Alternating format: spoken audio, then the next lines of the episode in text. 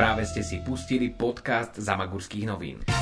Áno, počúvate podcast Zamagurských novín, my vás e, opäť zdravíme z podcastu. Dneska to bude podcast, ktorý, v ktorom sa budeme rozprávať najmä o knihách, ale tak trošku aj o Zamaguri a o životnom štýle, ktorý môže súvisieť práve s knihami a so Zamagurím. Tento podcast je zadarmo. Môžete ho však podporiť zaslaním SMS na číslo 8866 v tvare Ramagu. Cena jednej SMS sú 3 eurá. Ďakujeme vám za podporu. Som teda rád, že e, pozvanie na nahrávanie tohto podcastu prijal Martin Švikruha, konateľ vydavateľstva IP27. Povedal som to dobre? Tak, nejak správne. Ahoj.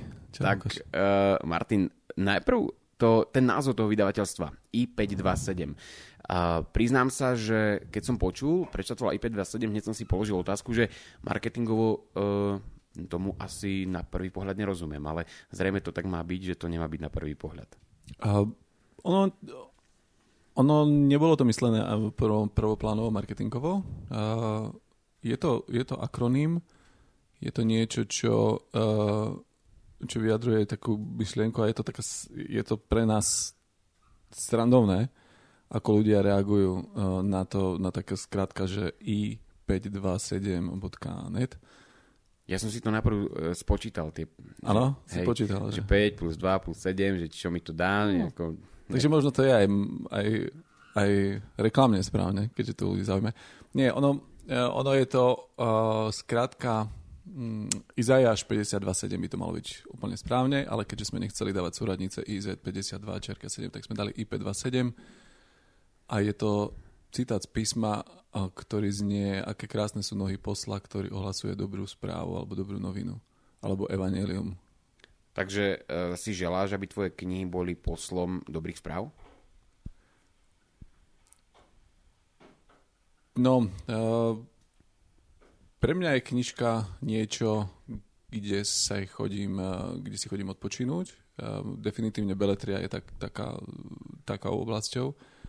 A chceli sme, aby naše knižky uh, aby naše knižky, áno, aby z našich knižiek bolo v prvom rade cítiť nádej, aby z nich bolo cítiť eh, pohodu, odpočinok, inšpiráciu.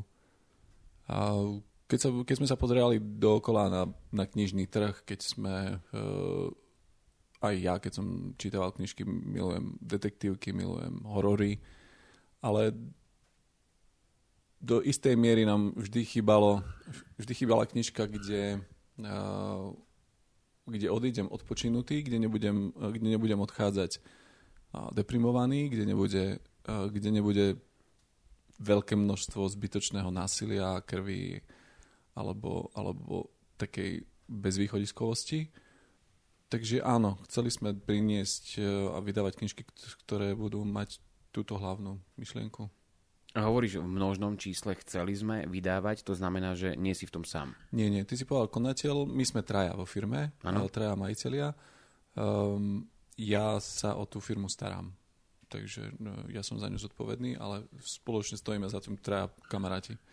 Ty keď si ešte varil kávu pred týmto podcastom, tak si mi povedal, že ty si človek mestský, že si prežil prvú časť svojho detstva v Košiciach, následne v Poprade, potom si šiel študovať farmáciu do Bratislavy, ale dneska sedíme v, na, v čarovnom domčeku v Jezersku, ktorý naozaj by som prijal každému poslucháčovi, aby ho videl, pretože to miesto je veľmi pekné. A ty si sa rozhodol žiť v Zamaguri, na mieste, odkiaľ mnoho mladých ľudí odchádza, pretože si tu nevedia veľmi predstaviť budúcnosť a prácu, ale ty si to trošičku zobral opačne. Z mesta do dedinky a na Zamagurie. Prečo? No, e, to, že sme na Zamaguri, alebo že sme konkrétne v Jezersku, je, e, je náhoda a zároveň je to veľmi zvláštna náhoda. S Betkou, s mojou manželkou, keď sme sa zobrali, tak mali sme to šťastie, že obidvaja sme nás to ťahlo alebo stále nás to ťahá skôr na samotu, skôr na dedinu, skôr do lesa, skôr na lúku. A to moje smerovanie, keď si, keď si uvedomím ja osobne naozaj Košice, kvázi slovenské malé, veľkomesto, potom Poprad mesto, potom Podolinec, kde som sa oženil a potom Jezersko, tak už ja už viem, že nakoniec už bude len uh, úplná čistá samota na konci sveta. Um, keď sme s Betkou pozerali, kde by sme chceli bývať po Dolinci, tak hľadali sme dom. A nemali sme povedať, že kde, ale chceli sme ísť, chceli sme ísť niekde, niekde preč z bytu. A tá náhoda chcela to, že pri jednom hľadaní som jednoducho rozšíril okruh hľadania v prehliadači o nejakých 15 kilometrov a vyskočilo jezersko. A srandovné bolo, že keď sme, sa tu, keď sme tu prišli a, po, a keď sme o tom povedali Betkinmu tatkovi, tak sa Betka dozvedela, že z Jezerska pochádza vlastne jej otec, jej, jej detko. To znamená, že takto objavila, že tu nahore e, býval jej detko a má aj hrob. Takže bola to náhoda a veľmi zvláštna náhoda. Takže návrat ku koreňom. Nech, nechcený návrat ku koreňom, áno, áno. Nie, okay. Mojim nie, ale Bebetkým určite. Eh, to, že to bola náhoda, ale um, je tak trošičku možno aj, aj zvláštne, lebo ja mám pocit, že v tom Jezersku, v tom Zamagúri uh, sa cítite s rodinou dobre. Je to tak? Alebo len ten pocit prechádza na verejnosť a doma sa linčujete, lebo tu nechcete žiť? Ale... mám, mám pocit, že, že, um, že to prostredie a knižky, že to je celé také romantické. Eh, Navodnok to je romantické, ale to je ako, my sme sa už o tom rozprávali, obidvaja sme v podstate mestské typy, Betka síce z Podolinca, ale stále sme vyrastali v byte a, a tých prvých pár rokov ten presun z bytu do domu a, a staro, starosť o, o, o zrazu o nejaký pozemok a všetko, čo je dookola, bol pre nás šok, takže ja osobne som s tým dlho bojoval, dlho som bojoval s tým, že treba také jednoduché veci, ktoré sa ľudia naučia od detstva, keď sú na dedine. Treba ísť e, pozametať, treba ísť narúbať drevo, treba nanosiť drevo. Takže prvé roky boli náročné, e, ale vedeli sme, že tu na chceme byť. A, takže prešlo nejakých 6 rokov, čo sme v Jezersku. Už si tu zvykáme, a už sa tu tešíme z toho, že sme tu.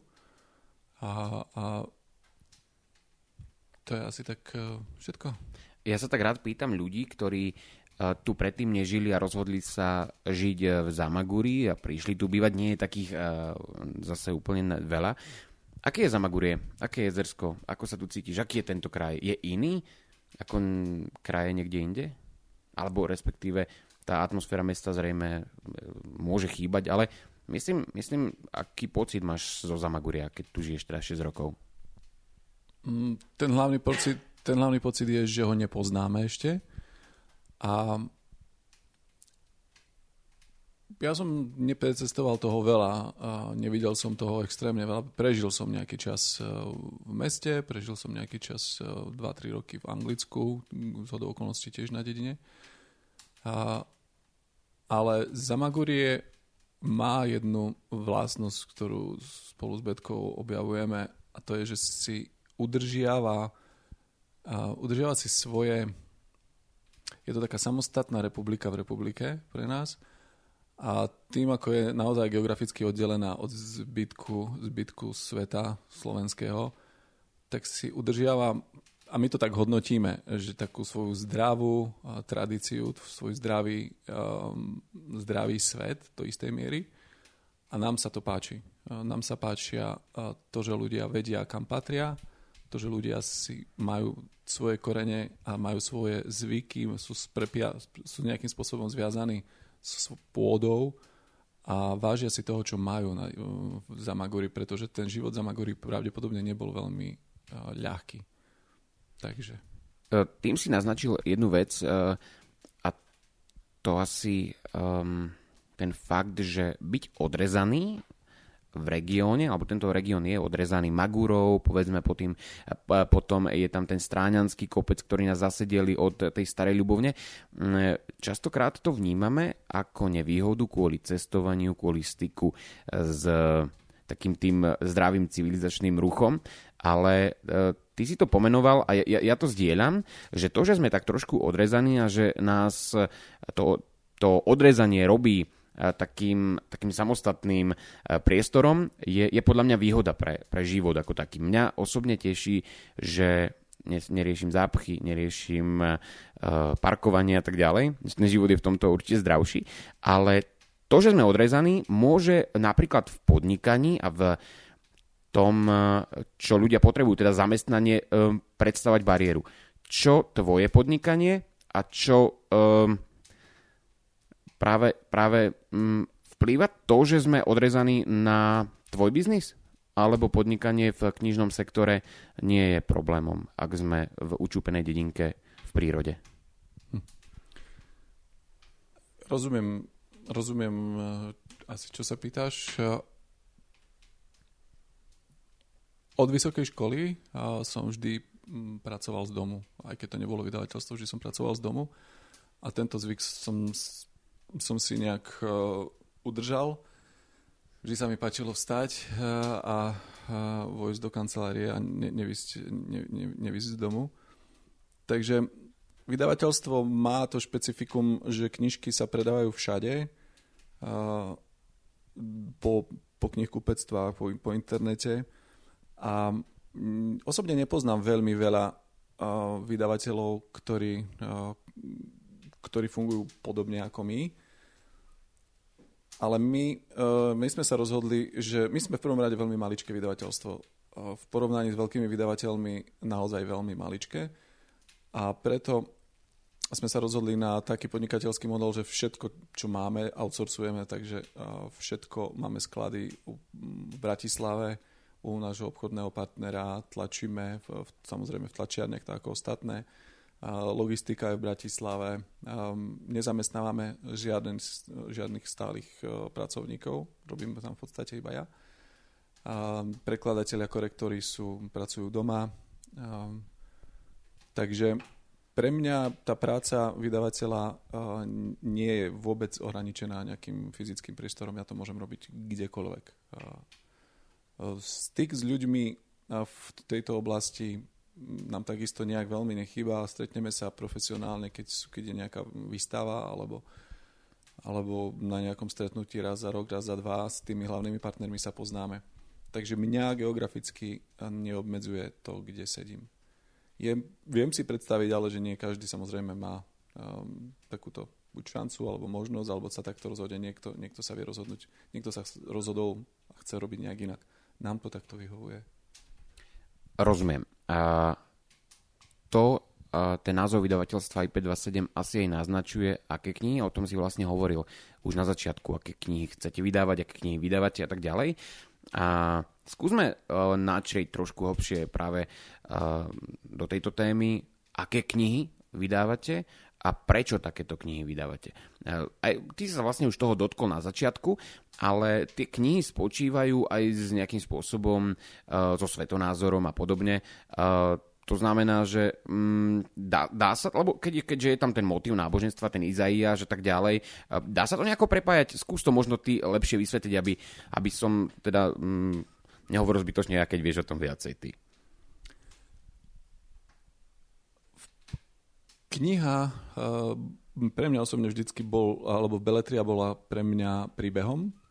A v Beletrii som vždy hľadal uh, vždy som hľadal niečo, alebo vždy ma fascinovali príbehy ľudí a je jedno teda, či to boli skutočné príbehy, alebo či to, boli, či to, boli, či to bola fikcia, ale vždy ma fascinovalo a zaujalo, zaujímalo objavovať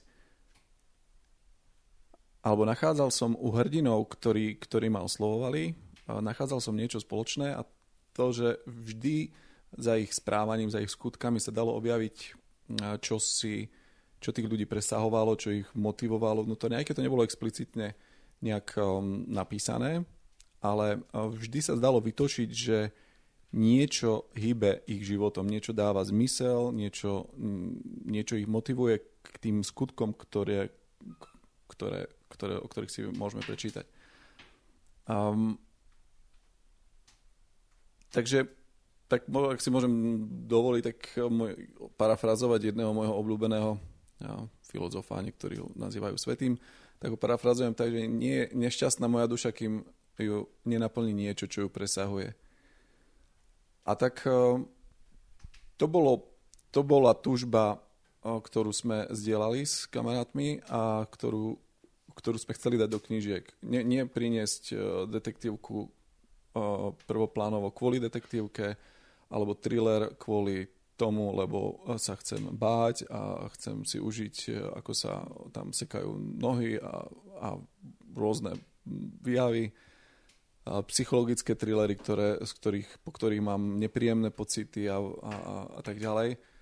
Takže chceli sme, chceli sme si prečítať knižku a ja som hľadal knihy, kde, ktoré by, pri ktorých by si človek odpočinul a zároveň by od, odchádzal inšpirovaný. Takže tým spoločným menovateľom tých našich knižiek eh, je akási inšpirácia a možno mi tam niekto nachádzal vieru. A viera v kontexte našom slovenskom je, je po väčšine vierou kresťanskou. A tie príbehy sa, sú, sa odohrávajú, je to, vravím, je to beletria, takže odohrávajú sa po celom svete. Sú to historické romány, takisto je tam detektívka, je to, sú tam romány mne osobne dosť blízke. Máme tam sci-fi, odohľajúce sa v, v takej postkatastrofickej dobe. A, a vš, tým spoločným menovateľom je, aká je viera v niečo, je viera, že, že náš život má zmysel, že nás možno niečo sprevádza a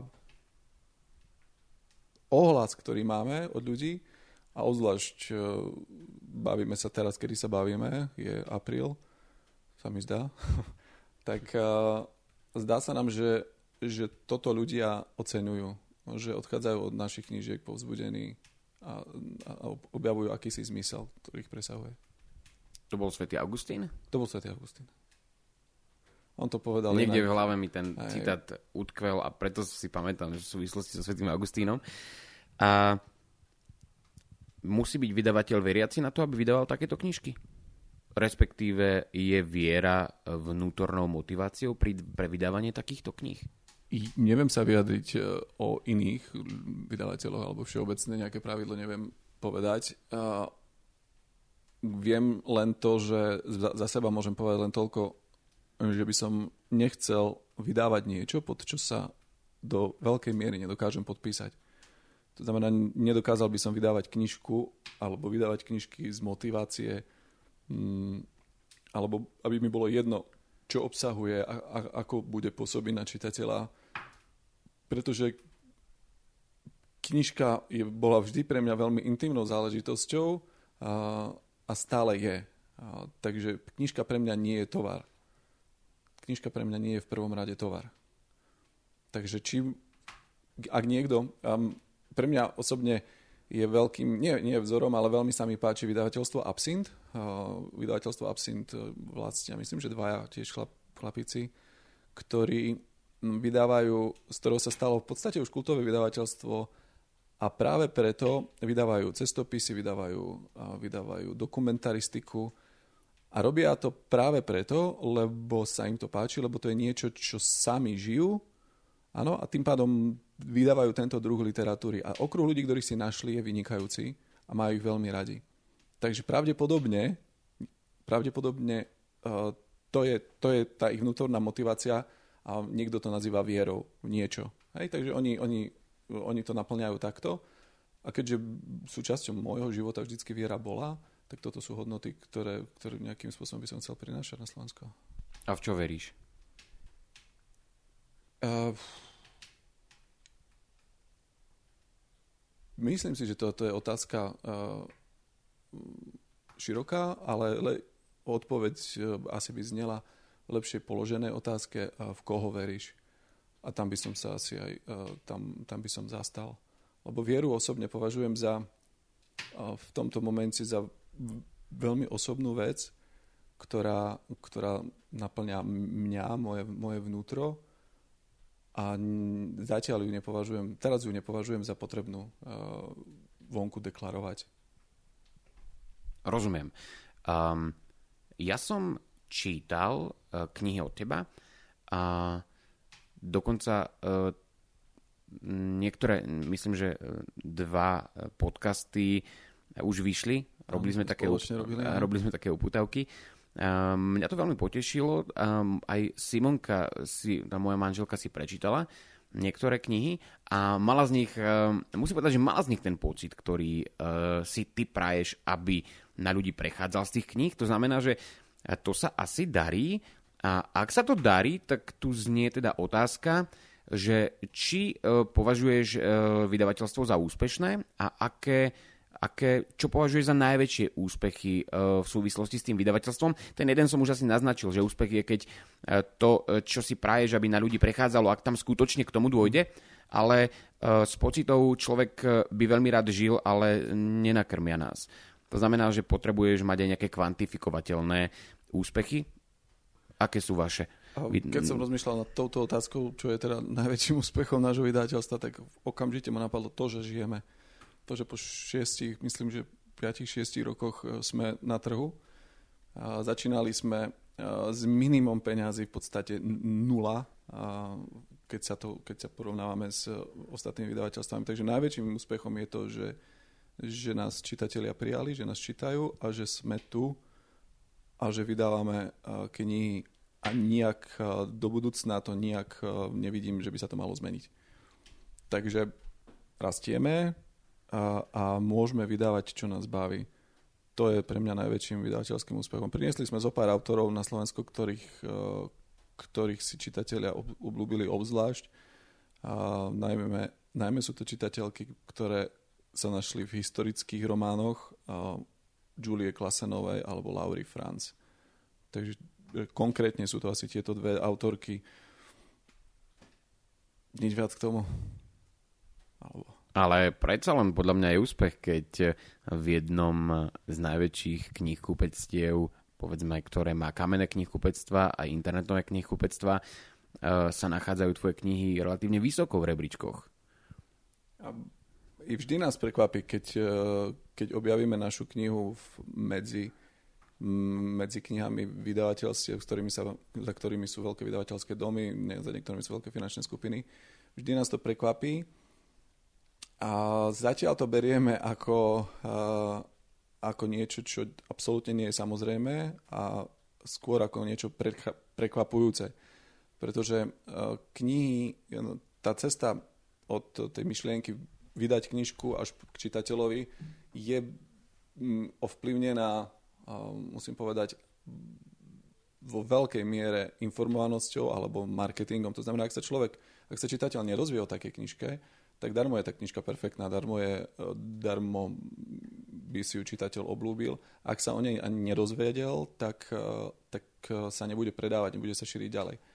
A na to, aby sa o nej dozvedel, je v prvom rade sú potrebné na začiatku peniaze, ktoré, ktoré my sme nemali, takže ten nástup je veľmi pomaličký ale teraz, keď už čitatelia poznajú naše vydavateľstvo a vedia, čo asi, aké knižky sa môžu očakávať, keď si, keď si knihu otvoria, tak, eh, tak áno, máme zo pár bestsellerov slovenských. To znie výborne. Tento podcast je zadarmo. Môžete ho však podporiť zaslaním SMS na číslo 8866 v tvare Ramagu. Cena jednej SMS sú 3 eurá. Ďakujeme vám za podporu. A, takto. Aby to nebolo veľmi abstraktné a teraz ľudia, ktorí počúvajú, si povedia, že chcem si niečo z vydavateľstva IP27 prečítať, tak asi si aj kliknú a prečítajú, ale keby si teraz mal vybrať a povedať, že toto je knižka, ktorú mám ráda, som rád, že som ju vydal, hm, povedal si už teda o niek- niektorých autoroch, e, ktorých si vážiš, ale a ty sa práve teraz pozeráš na poličku, kde sú tvoje knihy. Tak e, ak by mal zaznieť nejaký 1, 2, 3 nejaké tituly, ktoré by si mali ľudia prečítať, alebo ak ich to zaujme, čo by si vybral? No, zase, e, čo by si mali prečítať, to ja neviem. Nie, že mali, ale čo by si im odporúčil, že ako skúste, keď nás chcete možno spoznať? Skúste, áno. E, teraz práve, tu práve nevidím, pretože práve prichádza na trh knižka od Laury Franz Čipkárka, to je román, ktorý sa odohráva roku, okolo roku 1700 aj niečo v Amerike. A, takže pre milovníkov a milovničky historických románov, tak je to hlavne Klasenová a Laura Franz e, a ich knižky, možno by som spomenul Tameru Alexander. Ale z môjho osobného pohľadu ja, mne, padlo, mne padol zrak na jednu trilógiu, ktorá nie je vydavateľským úspechom, ktorá práve že patrí medzi naše najmenej predávané knižky a, a zostáva, nám, zostáva nám na sklade. A paradoxne je to, sú to knihy, ktoré mne osobne uh, povedali najviac. Práve je to tá spomínaná dystopická trilógia, sci-fi trilógia od Rachel Deckerovej uh, s názvom uh, Povolanie, návrat a vyvolenie. Takže a, a ešte jednu by som si dovolil vec povedať, ktorá ma teraz napadla. Môj najobľúbenejší autor, ktorý, e, ktorý v, tejto, v tomto žánri funguje, nám stojí v šuflíku preložený už dva roky a zatiaľ sme nenašli odvahu ho, e, odvahu ho pustiť na trh.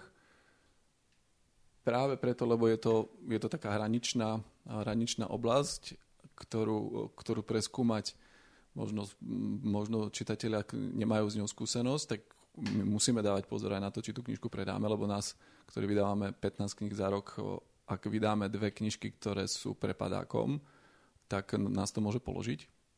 A, takže pre mňa je niečo, na čo sa veľmi teším a ja verím, že sa nám to podarí, je otec práve Rachel Deckerovej a to je Ted Decker, ktorý píše, ktorý píše thrillery hraničiace s horormi.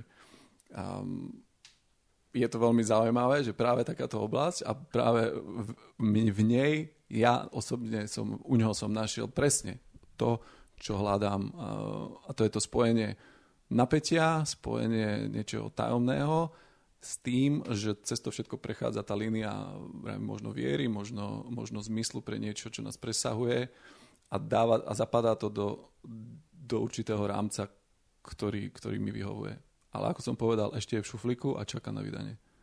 No dobre, tak tu máme niekoľko typov toho, čo by si ľudia mohli prečítať. Ďakujem. A no, keď si niekto povie, že vydávaš knižky, tak uh, asi ťažko si predstaviť tlačiareň v garáži a spisovateľku zavretú v podkrovi. Šuflíku laserovka. Takže ako to funguje, aby, aby sme teda možno niekomu, kto mm, nevie si úplne predstaviť, že ako ten proces e, môže prebiehať, ako prebieha u teba. Nemusíš akože úplne know-how celé svoje pustiť von, ale aspoň, aby to nebolo také abstraktné. Je to v celku úplne, v celku je to jednoduché. Uh, najprv človek vyberie knižku.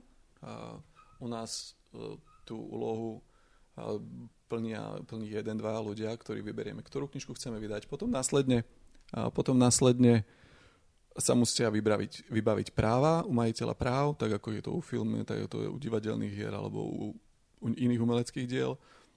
A ak sa to vybaví, ak sa rozhodneme teda, že do toho ideme, keď si prečítame recenzie, prečítame si knihu, tak eh, nasleduje preklad, knižka sa zadá do prekladu, nasleduje po preklade, nasledujú korektúry, Mm, prejde to niekoľkými e, úrovňami korektúr, kde sa vychytávajú tie hlavné chyby, štilizácia, potom sa vychytávajú na záverečné nejaké drobnosti, ktoré ujdu oku.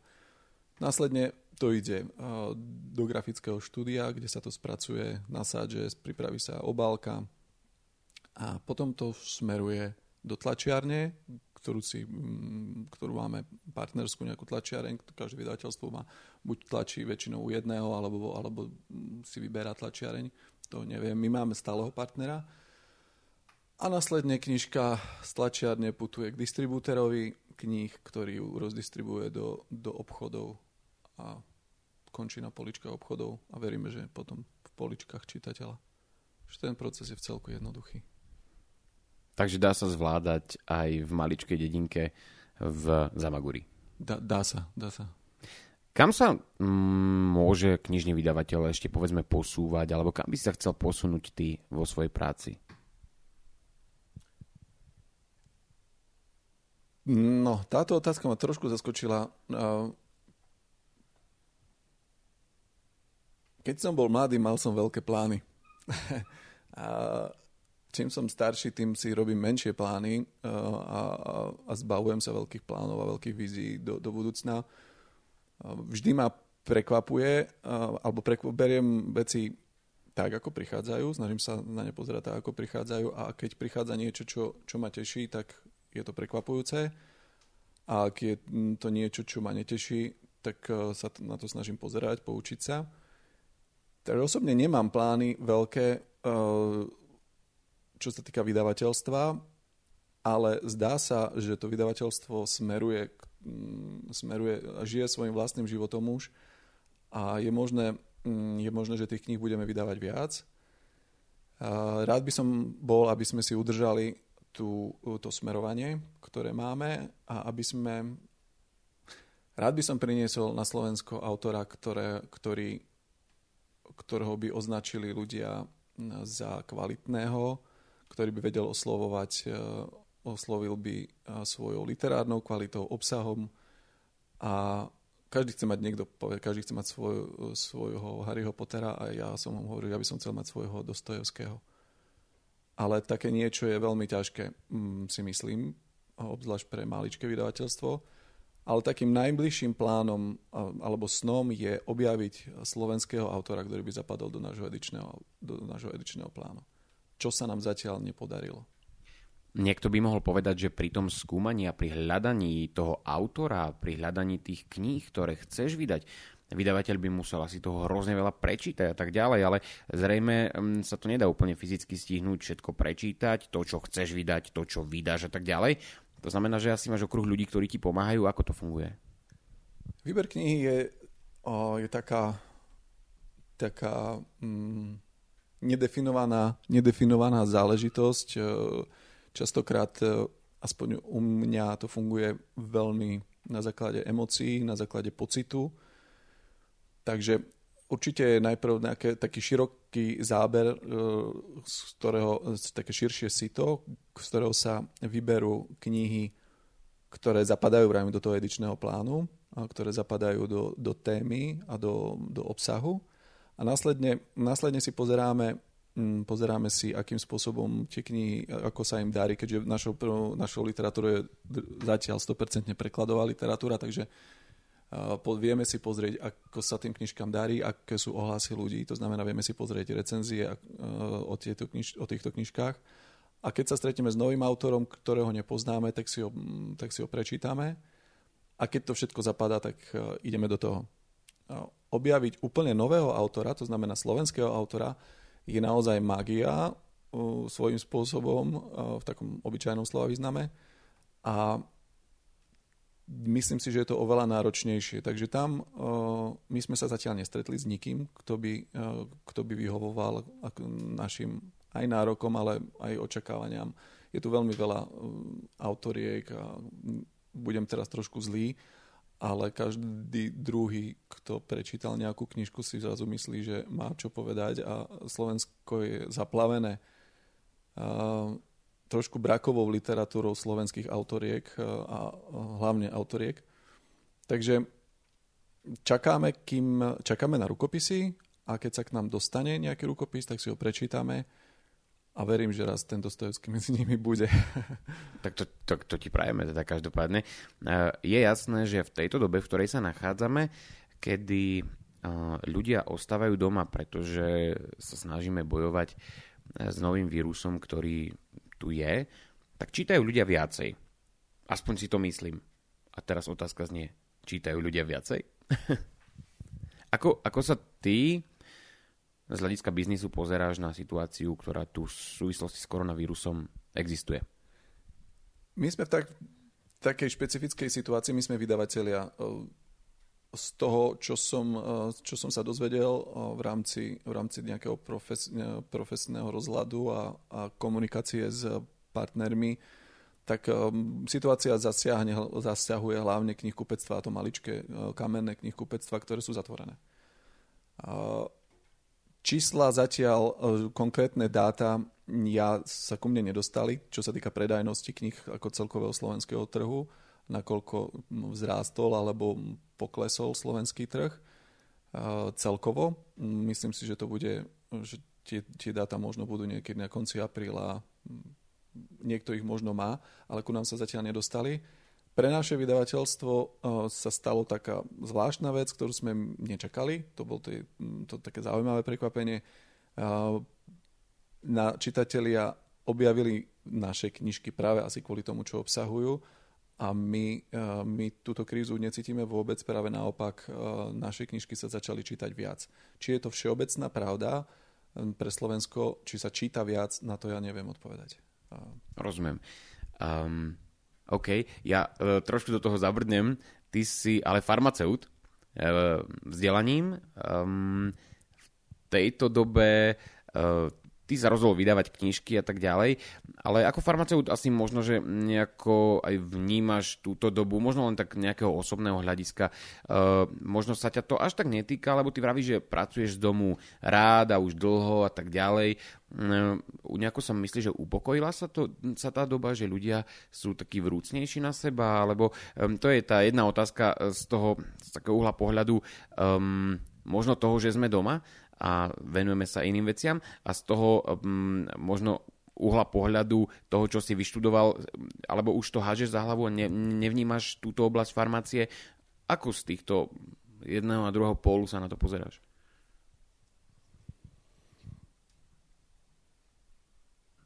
Pozerám sa na to, uh, s, myslím si, že z takého polu, aký mi prináleží. To znamená, uh, nie som, nie som človek, ktorý, ktorý e, má prístup k údajom, ktorý má prístup, e, ktorý je uprostred tohto diania. Takže môže mať na to nejaký súkromný názor, ale ten názor nie je absolútne relevantný. E, v dnešnej dobe je kopec súkromných názorov a všade si ich veľa prečítame. Nie je potrebné pridávať z môjho pohľadu žiaden môj ďalší.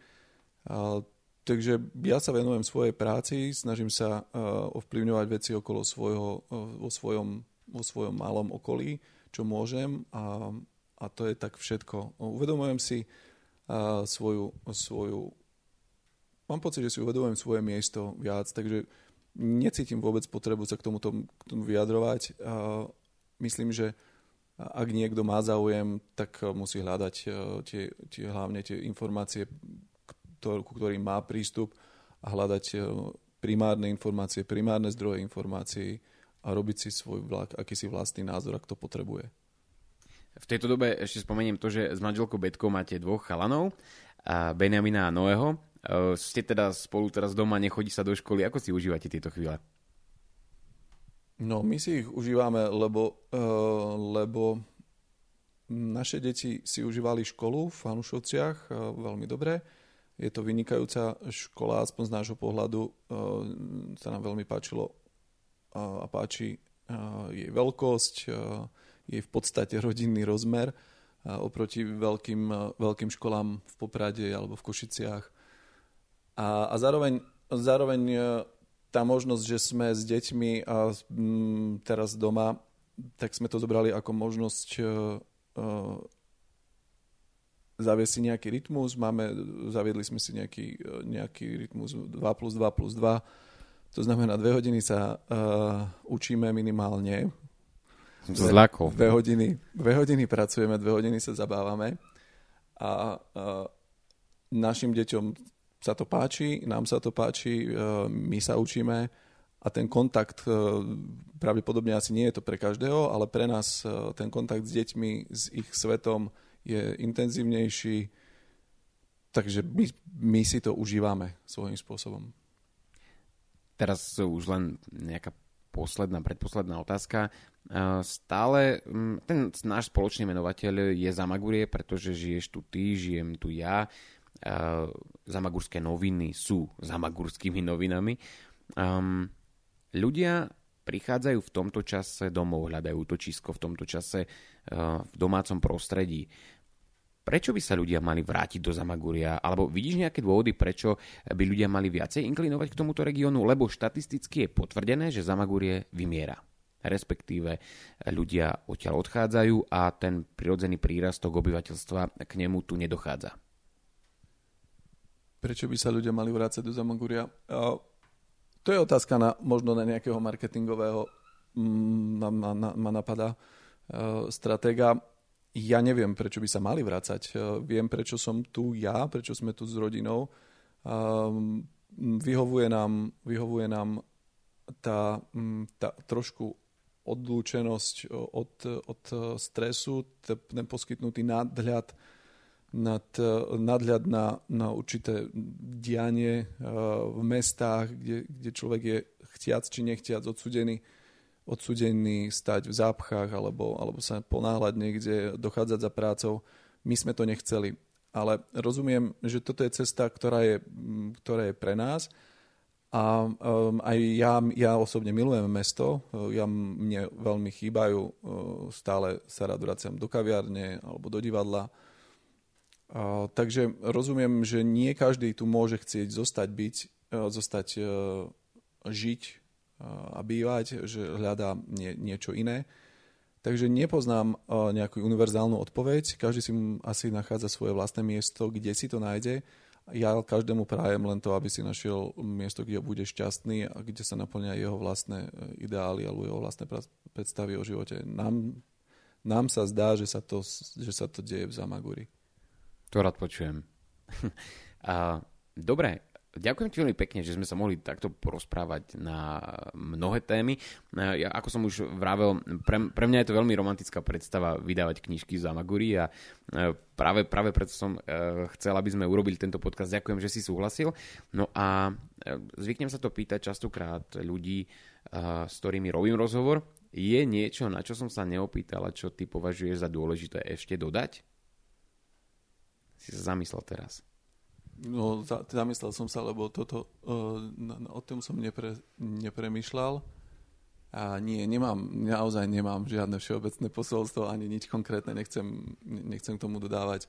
A páči sa mi Zamagurie, a páči sa mi to, kde, kde žijeme a prajem si, aby, aby sm, a zda pre tých ľudí, ktorí sa rozhodnú, aby sme tu nám zostali, aby tu nám bývali a žili, a aby videli a nezabudali, že toto je ich domov, že Zamagurie je niečo, kde vyrastali, my sme sa tu iba pristahovali, ale oni tu majú, oni tu majú svoje, svoje korene.